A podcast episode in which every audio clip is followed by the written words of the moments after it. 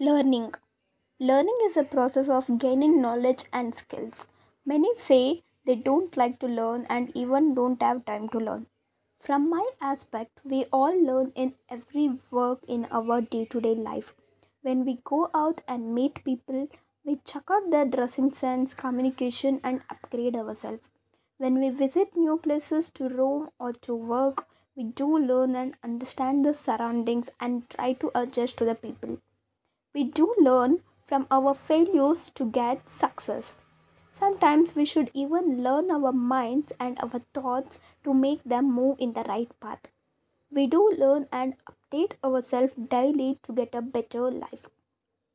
We won't get masters in a day, but we should be learning to get a better version of ourselves. Our future is uncertain and unpredictable, but when we have a good attitude towards learning, we can try to win in everything. Develop a passion for learning because learning is never ending. Thank you.